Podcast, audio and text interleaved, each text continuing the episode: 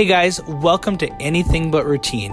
And today we have a special podcast um, with Cindy and Amanda talking about preschool. Before we get into this, I want to give you guys a couple resources that you can get at the Just for Kicks store that will help out your preschool classes immensely.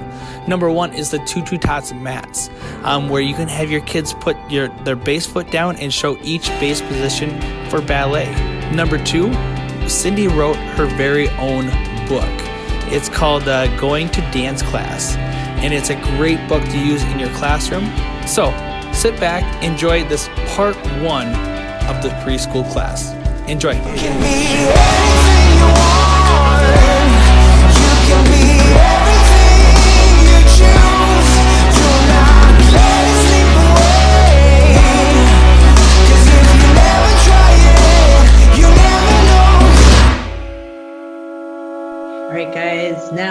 Starting preschool, and Amanda's joining me over here, um, and we will be hitting preschool, ready to go. So it's probably one of my favorite things to talk about, and we're going to quick show this promo video, and we did show it in the other class, but um, we want to just show it again where we talk about our preschool program. And we're going to try to get you in an hour lots of stuff. This is going to be a lot of stuff. So get your writing tools out. Here we go. So let's just talk preschool.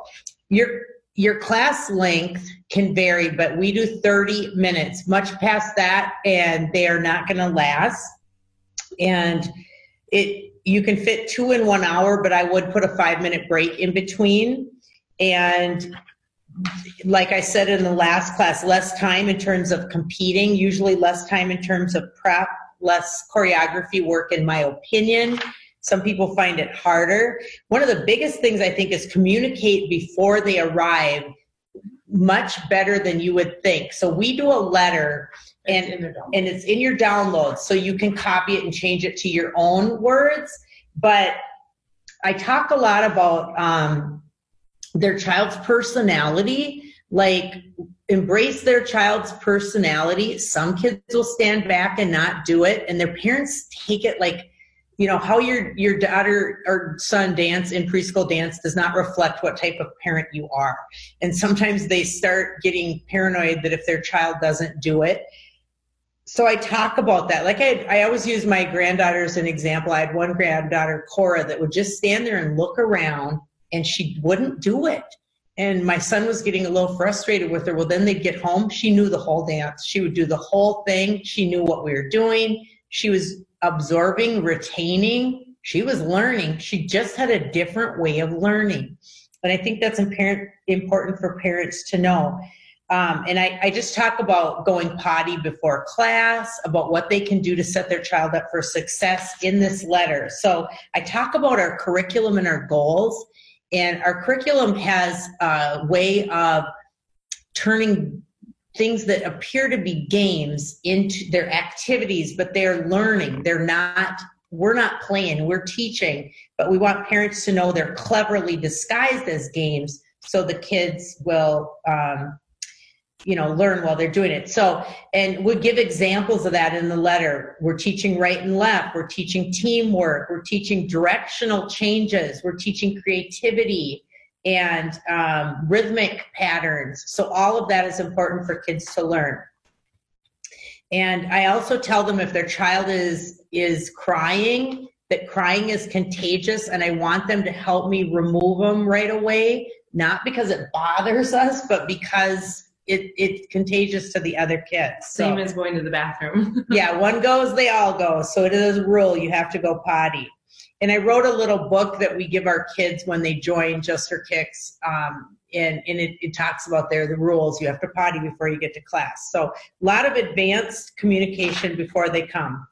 Prior to this, um, make sure they you don't want their first experience to be frustration with your studio so you want to talk about, like, I go through um, what different performances we do in a year, oh, and I, any extra cost there's going to be, what they wear at each event, just kind of a major communication, what door to come in, where they sit, go through all of it. And I, I'm happily, is that shared in the downloads? Yep, Yeah, so that's shared. You could just kind of see what we do and, and I want to open that door. I want to give them my email. So, because these are your brand new families and So as an instructor for Cindy, she sits down with us and tells us what she wants us to be communicating to the parents.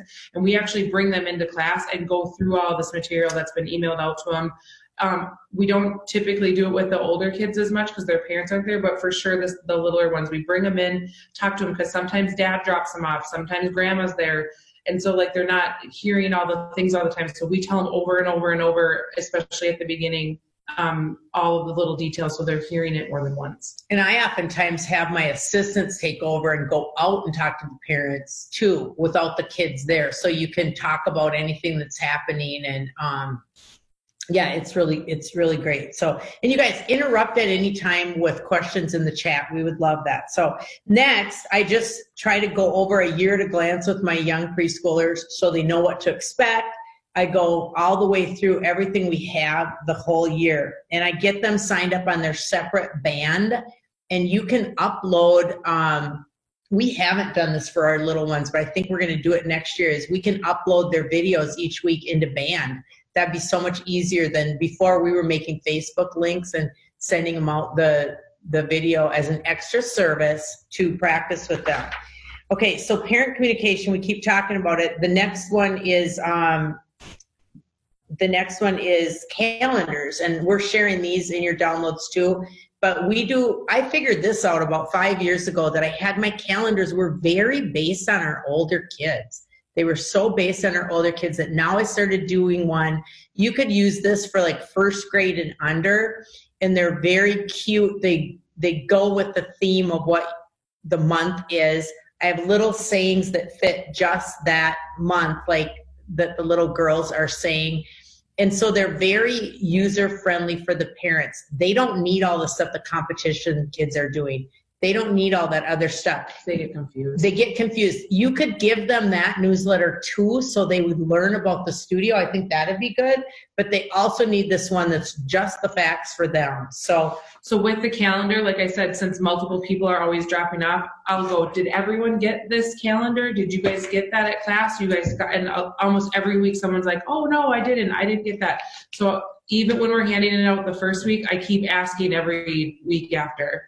Yeah and because communication with preschool is huge. Yeah and you're right. One week grandma comes mm-hmm. one week dad comes one week mom comes. So it's crazy. Okay so now we're just going to talk a little bit about teaching little kids. I have a couple things that i do that i might be unique to us. I don't know. I have my kids wear a scrunchie on their right ankle and their right wrist or just their right ankle. It will work.